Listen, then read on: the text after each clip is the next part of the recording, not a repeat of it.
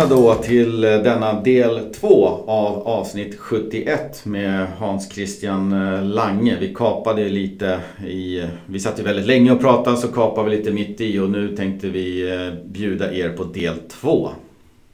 Blir det del 2 eller blir det avsnitt 72? Det är ja. någonting som eh, ni där ute kan fundera på och så kommer vi skapa en omröstning om det här. Ja, vi hade något förslag också på, på namn till podden på eh, en jävligt dålig tango igen. I och med att det var det mot Rayo. Ja. Men vi får se. Den här heter väl kanske Hans Christian Lange del 2. Vi får se vad du väljer för titel på det. Precis, för att ja. komma på något klurigt. Nej men det, det var ju som vi avslutade förra avsnittet med så hade vi väldigt bra, bra flow och ville mm. liksom inte korta ner eller avbryta våra intressanta diskussioner med Hans Christian eller klippa bort någonting. Så därför satte vi det i två delar helt enkelt och hoppas att ni uppskattar detta. Jajamän, och nu eh, kan jag faktiskt avslöja att det blir ännu mer eh, från eh, Hans Christian då i, i denna del två där vi går in på veckans snackis och, och lite sånt där. Så väldigt intressant, väldigt kul lyssning. Häng med oss så hörs vi efter gingen. Veckans snackis, det blir ju Hans Christian Lange. När vi äntligen har honom på podden så kan vi inte låta bli att prata, eh, kanske inte om honom, eh, men allra helst med honom och höra vad han tycker om olika saker kring eh, Valencia, hur det har sett ut, eh, hur, vad, vad Hans Christian tycker om Marcelino och lite sånt där och sen vad vi ser i kikaren framöver. Så vi börjar väl eh, med de senaste årens eh, nedgång, fall, uppgång hur ser du på hela den delen och eh, känns det för dig som att det har vänt nu? I de här avgrundsdjupa dipparna när man slåss i nedflyttningsregionerna, är, är det liksom bortstädat nu? Vad säger du? Valencia är ju en klubb som har mycket tradition för att ha lite rot i systemet. Eh, det har varit en klubb som har varit sent igång med professionalisering av klubbstruktur. Mm. Eh, og derav har man kanskje sett at man har enkelte veldig gode sesonger, og så faller alt sammen den neste uh, sesongen.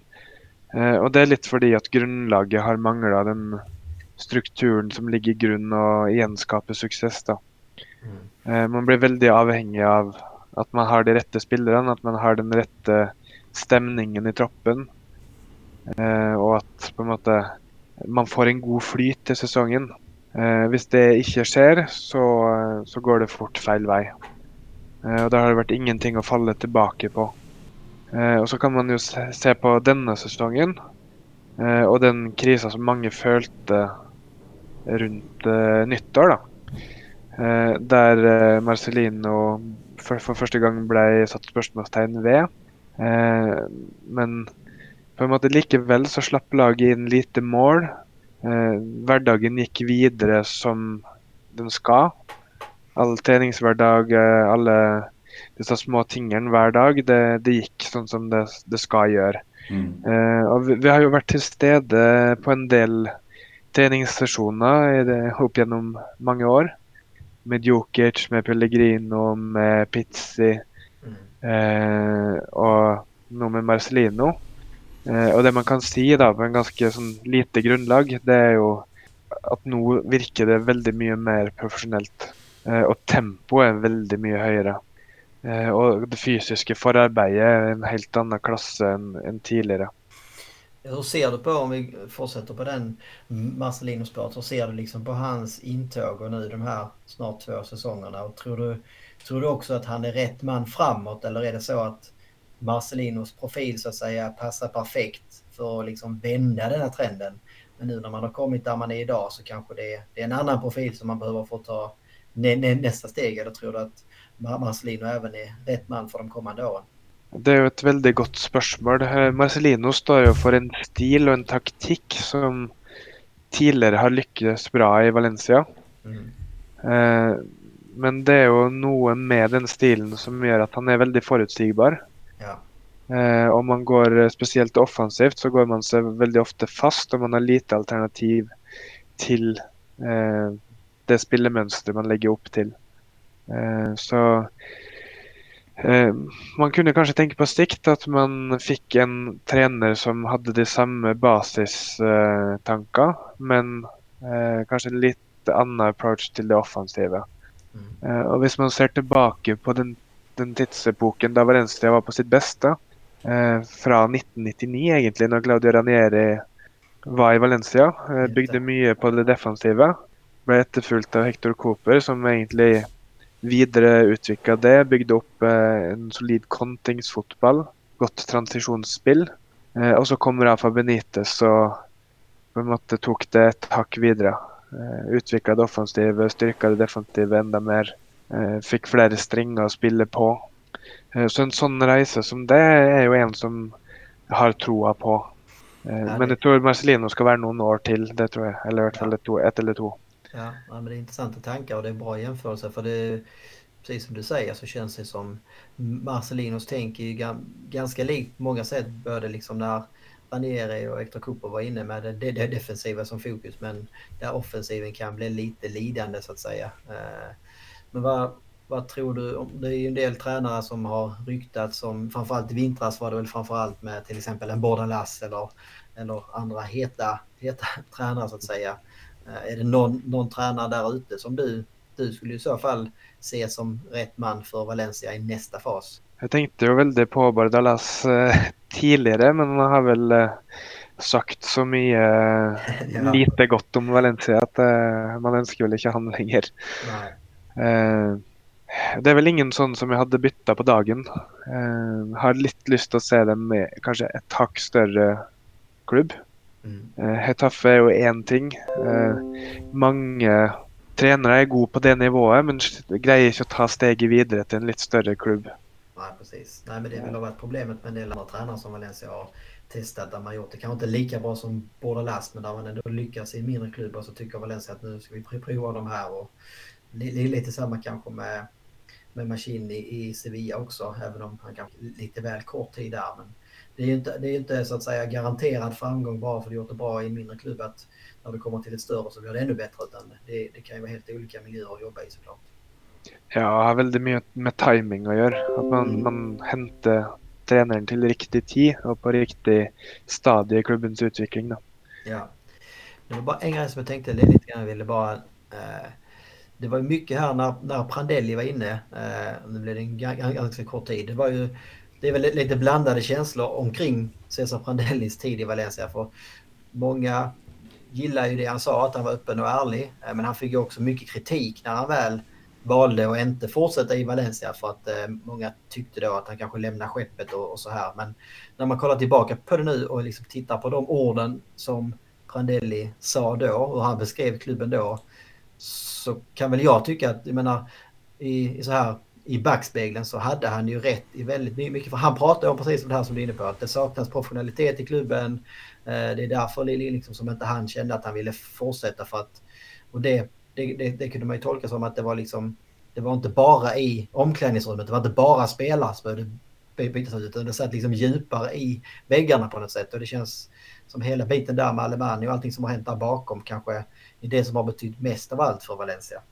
Ja, jag tror inte Marcelino hade lyckats så gott som han har gjort. Dersom inte Alemani hade varit där och lagt eh, allt till rätta för det. Eh, och jag tror nog också Marcelino satte det som krav.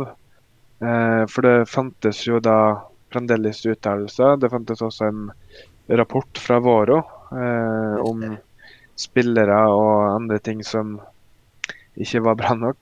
Ja. Eh, så man gick ju grundligt till verks bytte ut eh, Eh, kockar, man bytte ut fitnesscoach. Egentligen det allra, allra mesta blev bytta ut. Sportsdirektör, akademiansvarig. Mm. Hela systemet blev riskat upp och byggt på nytt med mer professionalitet. Ja. ja, det får man väl också ge lite cred till Peter Lim på något sätt som ändå tillät det hända så att säga. Så det är ju lätt att en ägare inte vill. Det, för det innebar ju samtidigt också att Peter Lim tappar ju också lite grann. Eh, han tappar ju sina marionettdockor så att säga som kanske fanns på plats innan och styrde klubben. Och nu, nu kom det in liksom andra typer av personer som kunde Spanien och kunde spansk fotboll bättre och var liksom proffsigare på det sättet. Men samtidigt så tappar ju säkert Lim eh, själv lite insyn så det är ändå lite cred att han kunde se att det här är bäst för klubben men det är kanske inte allra bäst för mig personligen så att säga. Ja, det är en väldigt god nyhet att Lim faktiskt lärde något eh, når han på en måte gikk all in på Jorge Mendes. da. Ja. Eh, og så at det, ja, han kan finne gode spillere, eh, men det betyr ikke at han kan bygge et godt lag.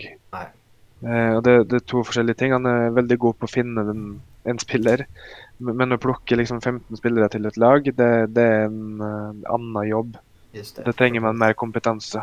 Ja, och sen så just när ni, som, eh, som ni har varit inne på, Alemani tror jag är en otroligt viktig pusselbit här. Att man tillsätter honom, eh, en man som kom något oprövad men har visat sig göra ett väldigt, väldigt gediget jobb. Det vi hade innan var ju en eh, Leihun som var en pajas eh, som byttes ut mot Alil Murti som jag inte vet om han är jätte, jättemycket bättre. Men på den tiden när Leijon då var VD, hette det väl, eh, så var ju Peter Lim också något av en pajas på något sätt. Och precis som, som du säger så har han börjat agera på ett helt annat sätt och han har ju släppt ansvaret till, till en Alemani som, som kan de bitarna.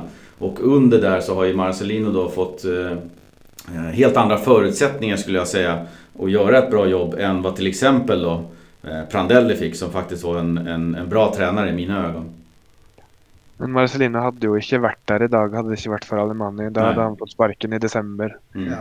Eh, og det er klart at Alemani har jo også styrka sin prestisje i klubben eh, ved å ta den rette avgjørelsen der og faktisk sette sin egen jobb eh, på spill for å støtte Marcelino videre. Og, og på en måte argumentere for at denne strukturen som er satt på plass, eh, det vil hjelpe oss ut av den situasjonen. Mm.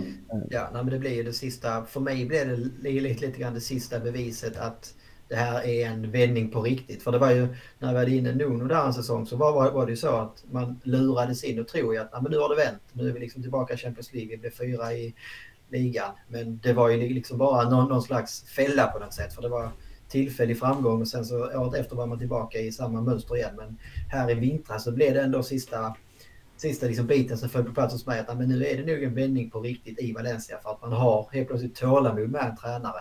Man liksom ser lite mer än bara resultaten just de här månaderna. Man, man, man ser liksom arbetet bakom, man ser liksom en någon slags riskanalys. Okej, vad händer om vi kickar Marcelino? Vad finns det liksom för förutsättningar att någon annan ska göra det bättre?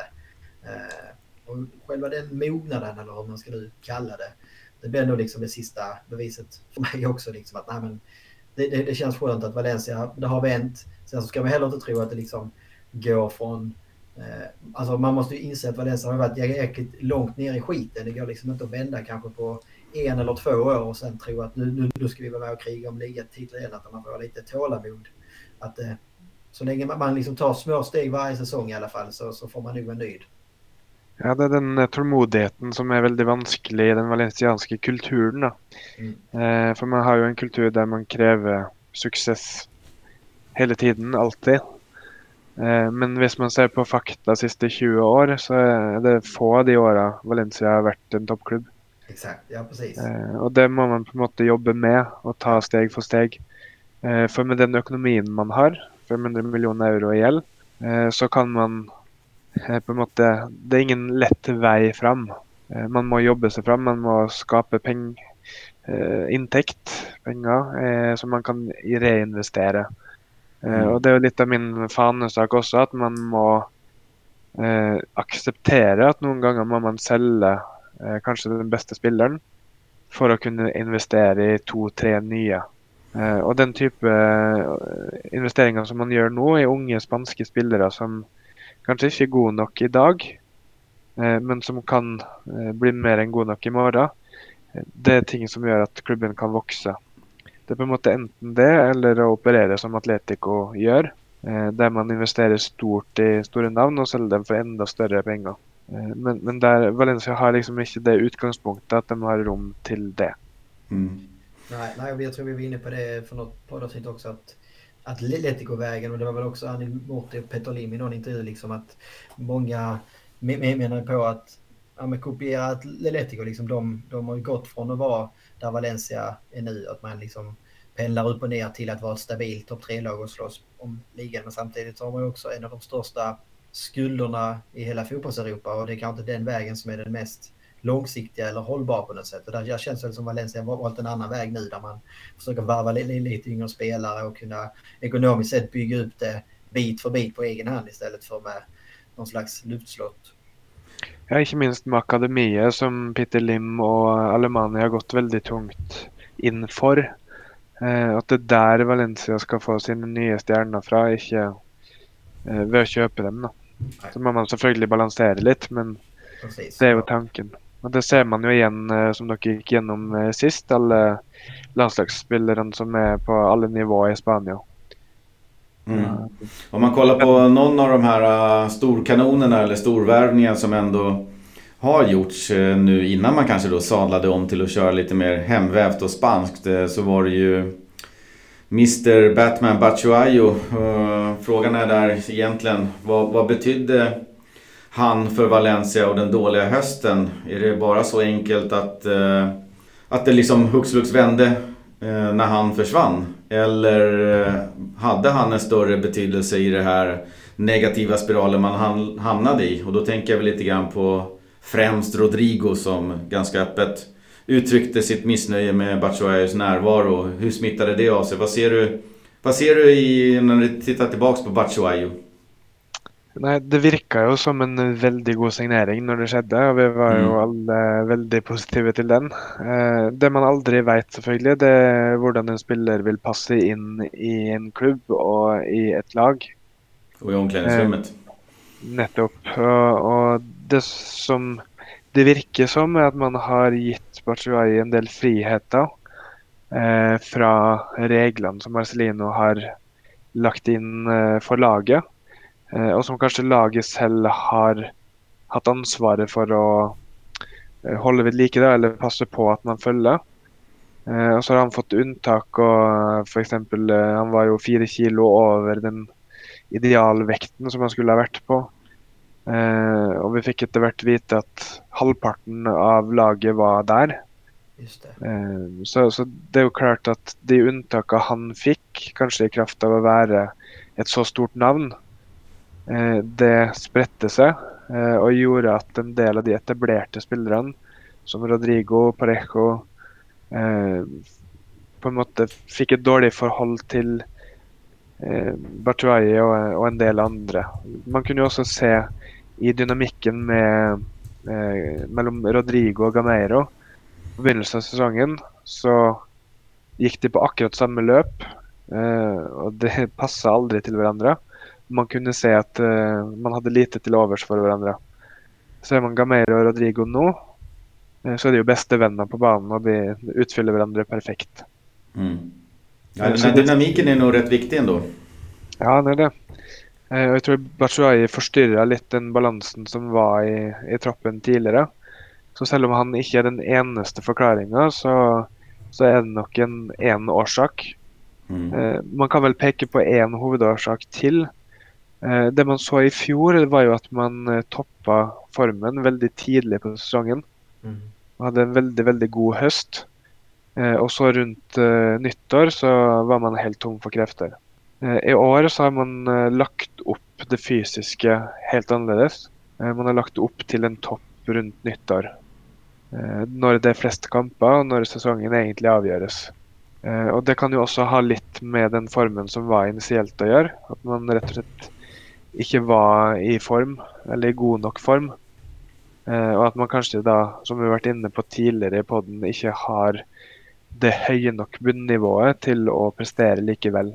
Nei, precis. Nej, det är intressant tankar. Det ligger mycket i det. Att det och det är också på något sätt är det skönare och enklare att acceptera eller respektera skillnaden mellan säsongerna om man vet att det ändå fanns någon slags liksom medvetet val att nej, men i år så var det medvetet att man skulle vara som bäst i januari. Sen så är det väl klart att jag tror ingen ändå är nöjd med att hösten var så dåligt som, som, som det var. Man hade nog ändå hoppats att lägstanivån skulle vara högre, precis som du är inne på. Jeg tror det er litt av nøkkelen å greie å løfte det minste nivået, både hos Parejo spesielt og Valencia generellt. Ja, ja, precis. Om vi blickar lite framåt här då, om vi kollar, vi har en transfersommar som snart kommer. Nu blir det lite osäkert in i det sista såklart eh, beroende på Champions League-spel eller inte. Men om man börjar med vilka spelare tror du man, man, man liksom kommer bli av med? Tror du man lyckas behålla alla de här eh, större spelarna om man nu uttrycker det så, eller ledande spelarna och vad tror du man, man kommer prioritera att förstärka främst under sommaren? Ja, Det man uh, vet, det er jo at Valencia hvert år budsjetterer med et underskudd. Uh, eller dvs. Si man budsjetterer med balanse med et uh, salg på rundt 40 millioner euro. Uh, og klart, ved hjelp av innsats i løpet av sesongen så kan jo det beløpet bli mindre, om det gjelder salg eller utlån eller premiepenger. men blir det ingen Champions League, så må de 40 dekkes inn med salg. Och kanske lite till. Då är, och då är det någon av de stora spelarna som måste gå där. Gaia, Rodrigo, Soler. Ja, alltså i fjol så fick man ju en, eh, en eh, lösning. Alltså man hade Cancelo som gick. Eh, som täckte väldigt mycket. det är liksom två vägar till det. Man kan sälja många middelsgode spelare eller man kan sälja en väldigt god.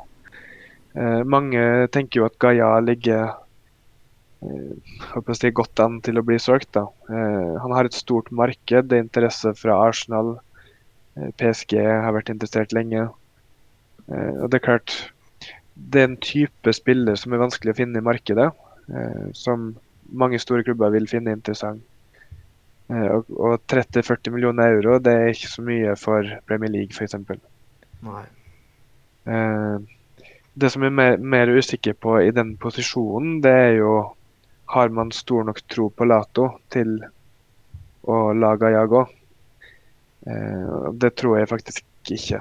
Det tror man vil gå langt for å beholde Gaia. Også fordi man ser et kapteinsemne i Gaia og, og likedan Soler. Da. det er kanskje de to med størst marked som man likevel har väldigt lust att behålla. det känns ju som, alltså rent spontant personligen så tror jag också att, jag tror att så som Carlos Soler kanske ligger närmare att säljas från Valencias sida eftersom, precis som du säger, man, Gaia har också växt den här säsongen på något sätt och har varit otroligt stabil och man har inte riktigt någon naturlig ersättare bakom eh, som kan kliva fram direkt. Och samtidigt som man då, man vet att Carlos Soler kanske liksom innerst inne vill spela inom mittfältaren men så länge Danny Parejo är kvar i klubben så kommer det inte riktigt finnas plats för honom där och då kanske, man vet inte om man ska trycka det att Valencia är rädda för att tappa Soler men eh, det kanske är enklare att släppa en Carlos Soler och hitta en ny hö högerytter så att säga än att släppa en Gaillard och försöka jaga en ny vänsterback. Eh, även om jag personligen hoppas att båda blir kvar och att man kan eh, jag vet inte, jag, även om det alltid är svårt att hitta anfallare som levererar mål eh, så ibland så kan jag känna att Rodrigo, men om han nu besitter en prislapp på mellan 50 till 70 miljoner så tycker jag han är lite för han är för ojämn på något sätt eh, för att liksom Valencia ska ha råd att tacka nej till de pengarna för sådana anfallare. Eh, sen är ju problemet att skulle vi bli av med Rodrigo så har vi eh, inte mycket, mycket anfallskraft kvar i klubben på något sätt för han är ju fortfarande ändå den liksom bästa anfallaren av de vi har. Ja. och så tänker jag att det, det finns ju också ett hopp eh, runt Santimina, som också har Mendes som agent. Eh, og det er jo kjent at Wolves har interesse, f.eks. Selvfølgelig, med Nuno. Ja. Eh, så, så, man kan jo håpe på den type overganger som eh, faktisk kan bli like stor som Gaia. Ja. Eh, uten kanskje like god grunn, da. Exakt. Eh, men det men, känns som det optimala är väl alltså, säga att du kan skeppa iväg en Santimina till Premier League för en 25-30 miljoner och sen så kanske du kan få 15-20 för en eh, Maximovic som kommer in. Eh, så har du redan där en ganska bra grund att stå på utan att du har tappat liksom någon nyckelspelare. Ja, och igen så är det ju väldigt viktigt att ha alle mann i dessa diskussionerna och förhandlingarna med andra klubbar. Där är han central och, och väldigt god. Ja. Om man tänker, ska Valencia ta nästa steg eh, kommande säsong då? Vi hoppas på Champions League-spel i år och så vidare. Var skulle du vilja se att man prioriterar att förstärka laget? Var, var saknar vi kanske bredd och var saknar vi spets? Ja, jag har ju eh, hoppas det är flera ting jag vill ha gjort. Eh, det är ju lätt att se att man, man vill ha en spets, en anfaller. Men det er på en måte usikkert uh, om man kan finne noen som er god nok til å virkelig endre på det mm. problemet man har, eller om man på en måte bare må spille gjennom det. eh, finne andre nøkler. Det som kanskje er mest utfordrende for Venezia, er jo at eh, det er nesten kun Rodrigo som kan gjøre noe utenom det vanlige, hvis han er i form. Eh, og så har man Geders, som man er helt avhengig av. Ja. At det er til stede og, og skape eh, noe nytt i systemet. da. Ellers så blir systemet til Marcelino for rigid og for forutsigbart. Man må på en måte ha disse brikkene som opererer litt utafor. Skaper litt bevegelse. og det er på en måte også derfor jeg syns Soler er faktisk en veldig viktig spiller ute til høyre. Selv om han produserer veldig, veldig lite sånn av assist og mål og innlegg og sånn, så, så, er han veldig viktig for dynamikken i angrepsspillet. Eh, for å få ting til å bevege på seg. Eh, men en, en, sånn type spiller som kan bidra med noe litt uventa, eh, noe som bryter mønsteret, Eh, det tror jeg er viktig. og Manu Vallejo kan jo være en sånn type.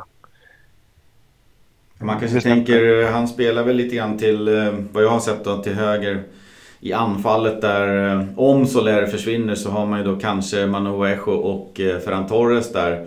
Och det känns ju för mig i alla fall bättre än att Gaia försvinner och man har Lato och Centelles på vänsterbacken.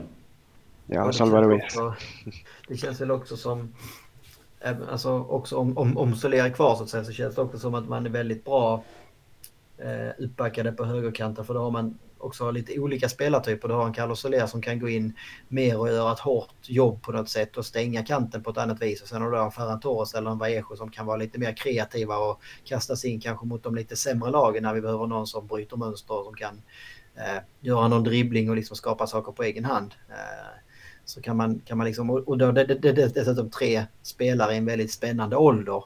Där vi förhoppningsvis liksom inte har, ingen av de tre har ju förhoppningsvis pikat utan de ska ju bara fortsätta bli bättre och bättre. Eh, men det är väl den lilla utmaningen med, med Carlos Soler, det är ju frågan Alltså vad, vad är hans höjd som hö, hö, högermittfältare? Alltså har vi redan sett det bästa av honom som högermittfältare och kanske det inte han, han kanske liksom stannar av i sin utveckling om han får fortsätta spela på kanten och inte in inom mittfältsrollen. Jag vet inte, det är lite svårt att, svårt att bedöma Carlos Soler på det viset eftersom han mestadels spelar liksom ytter men inte är helt bekväm med det på något vis. Det verkar som om Marcelino inte helt stoler på Nei, Soler eh, inne i mitten. Han, han är lite ostrukturerad. Han, han är lite mer en uh, lik Baraja kanske. Uh, ja. Han går på disse løpa inn i boksen, som personlig så vil jeg gjerne ha mange flere av de. Men eh, det virker ikke som Marcelino liker det. Han vil minimere risk. Uh, han vil på en måte holde tett bak, og det är viktigere enn å skape framover. Ja. Spännande att höra. Eh, vi kan väl kika lite grann på Champions League-pusslet då avslutningsvis. Vi har ju Getafe på 50, Sevilla på 49, Valencia på 46. Alla chanser att ta sig till Champions League är ju såklart fortfarande helt vidöppna efter Valencias fina vår här då. Det är 21 poäng kvar att spela om. Eh, vi pratade lite innan podden. Eh, Niklas tippade att det kanske krävs minst 15 av dem för att Valencia ska kunna knipa den här platsen med någorlunda säkerhet då. Eh, vad tänker vi kring Champions League-racet? Ja, det, blir, det blir tøft. Det är många tuffa kamper med väldigt få dagar mellan. Mm. Eh, spesielt hvis man går enda videre også i Europaligaen, så, så blir det jo fullt program hele veien. Og det er alltid lag som har noe å spille for, eller i hvert fall stort sett. Eh, enten det er om man skal kjempe mot nedrykk, eller om man eh, spiller selv om Europa. Så det är klart, det blir, det blir egentligen bara tuffa kamper framöver. Man har ju inte varken Getafe eller Sevilla kvar att möta så man kan inte sno poäng av dem så att säga. Utan det gäller att de förlorar sina matcher och Valencia vinner sina för att eh, eh, Valencia har inte alltid egna händer om man säger så. Då. Vinner man alla matcher så är jag helt övertygad om att man når Champions League. Men det blir svårt. Det jag läste det var väl statistiskt sett så om Getafe och Sevillas säsong skulle fortsätta så som de, de gjort än så länge så att säga så hamnar båda de på 61 poäng tydligen.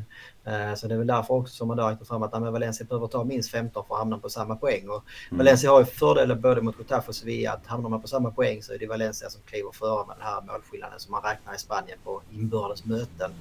Eh, och det var väl också, kolla lite, lite grann, de hade en stor artikel i Superdeporter tror jag det var idag, där man hade gått igenom de sista, nu sagt de sista 20 åren, hur många poäng som brukar krävas för, för Champions League. Eh, snittet hamnar nog någonstans mellan 63 till 66 poäng. Eh, en del år har det varit betydligt mer. I fjol till exempel hade ju Valencia 73 poäng men det var med ganska överlägsna fyra också. Eh, lägsta som någonsin har gett Champions League-plats är Malaga 2012 med 58 poäng. Eh, och det känns ju, i år så känns det som att det kommer nog hamna under snittet. För det, alltså, i, varken Getafe, Sevilla eller Valencia har ju liksom en perfekt säsong. Getafe kan ju tänkas ha det för de kommer väl slå någon, någon slags poängrekord oavsett var de hamnar. Men för Sevilla och Valencia så kommer det ändå poängmässigt bli, ja, inte medioker kanske men liksom ingen dundersäsong heller. Kollar man på Valencias spelschema, sju matcher kvar så börjar man med Levante hemma, Betis borta, Atletico Madrid borta, Ibar hemma, Huesca borta, Alaves hemma och Valladolid borta. Så är det väl framförallt kanske Betis och Atletico borta som är de absolut tuffa, tuffaste. Eh, men resten av de här fem, Levante, Ibar, Huesca, Alaves och Valladolid, där behöver man ju ta tre poäng. Alltså om man ska knipa en Champions League-plats, en fjärdeplats, så är det ju lag som man absolut ska slå. Och kan man då dessutom kanske sno någon poäng nere, nere mot Betis så finns det fortfarande en god möjlighet att fixa det här. Men det enda utmaningen eller problemet är ju liksom att alla livlinor för Valencias del är ju slut. Man har liksom inte råd att göra någon plattmatch mot något av de här sämre lagen så att säga. Utan det, det, det, det kommer krävas tre poängar på löpande band och det, jag tror inte man i år har vunnit två eller tre matcher på rad. Två har man väl, men jag tror inte man, man, man, man har vunnit tre raka ligamatcher på rad någon gång under säsongen. Så att det krävs ett trendbrott där också. Så är det. Vi håller alla tummar vi har. Vi har Levante hemma, Betis borta, Atletico borta, Eibar hemma, Huesca borta, Alaves hemma och Valladolid borta. Och sen får vi hoppas att Champions League-platsen är bärgad. Eh, vi stänger väl en snackisen där. Eh, jättekul att höra dina tankar kring Valencia. Nu skulle jag vilja höra dina tankar kring eh, Valencia Levante i scorecasten som du faktiskt klev in i helt utan framgång eh, förra veckan. Ja, det är korrekt. Det gick väldigt dåligt. Det var lite eh, för lite positiv där alltså. Vi hade några norrmän som klev in dock eh, mot Real. Vi hade bland annat Petter Marton. Prickade in 2-1. Två poäng. Han är med i matchen nu. En bit kvar till Lasse dock. Vi kan väl nämna Daniel Hedlund 2-1. Och David upp i toppen 2-1. Eh, knappa in lite på Lasse så att... Eh, ja, ja, kom in med tipsen. Det var väl en till som hade 2-1 vill jag minnas. Ja det kanske var det. Jag räknade till tre. Var inte, hade inte jag också 2-1? Ja, okej okay då. Ja, Okej då. jag hade ju ja. Rodrigo som första målskytt för mig så att det sket sig på det. Men... Jag tänkte på alla andra. Ja. Du hade... Jag var ändå så långt, långt ifrån toppen så att... Mm. Ja, det vet jag väl inte. Du är uppe på 13 med Jens Hylander, Jocke 12, eh, Jonas 10. Vi har David 17, Lasse 20. Lasse är... Ja, vi kom inte ikapp han. Eh, jag tyckte ändå att jag var hyfsat nära mot Rayo med 1-1 där samtliga andra tippade seger.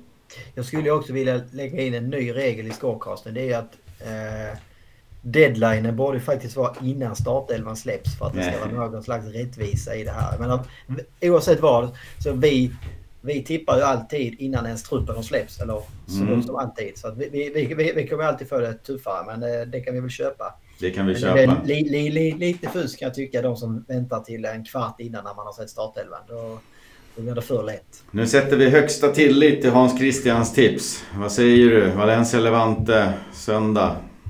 Ja, da får vi se litt tilbake på uh, nylig historie. Det har vært 3-0 og 3-1 siste to år hjemme. Uh, så da tenker vi 3-1, da. 3-1. Hvem innleder? Da tar Parejo revansj. Ja, Bra val. Eh, ska jag fortsätta då? Jag tänker mig också en seger. Eh, det bör gå ganska smärtfritt. Det blir 2-0. Eh, och här har vi ju en Guedes som börjar. Intressant. Jag tror också på seger. Jag tror det blir lite målrikare än ni, så jag säger 3-2. Men lite ovanlig backlinje så blir det tyvärr två insläppta igen. Mm. Är det någon i backlinjen som gör mål då kanske? Ja, det är faktiskt eh, Parejo. Det är Parejo. Det är klart det är det. Ja, nu satt, ja, ja, jag, jag tar det. Jag står fast vid mitt. Jo, men har vi Hans Christian här med den största och bästa spåkulan av alla så får man väl gärna kopiera. Eh, men det var väl det. Nu tror jag att vi har pratat oss igenom en eh, dryg timme alla gånger. Eh, och jag tycker väl kanske inte att det ska vara sista gången Hans Christian är med. Utan det var väldigt trevligt att ha dig här. Eh, lyssna på dina funderingar och tankar kring, kring säsongen och matcherna och sånt där. Så att eh, det här får vi göra om tycker jag. Ja, det får vi göra. Det var kul att vara med.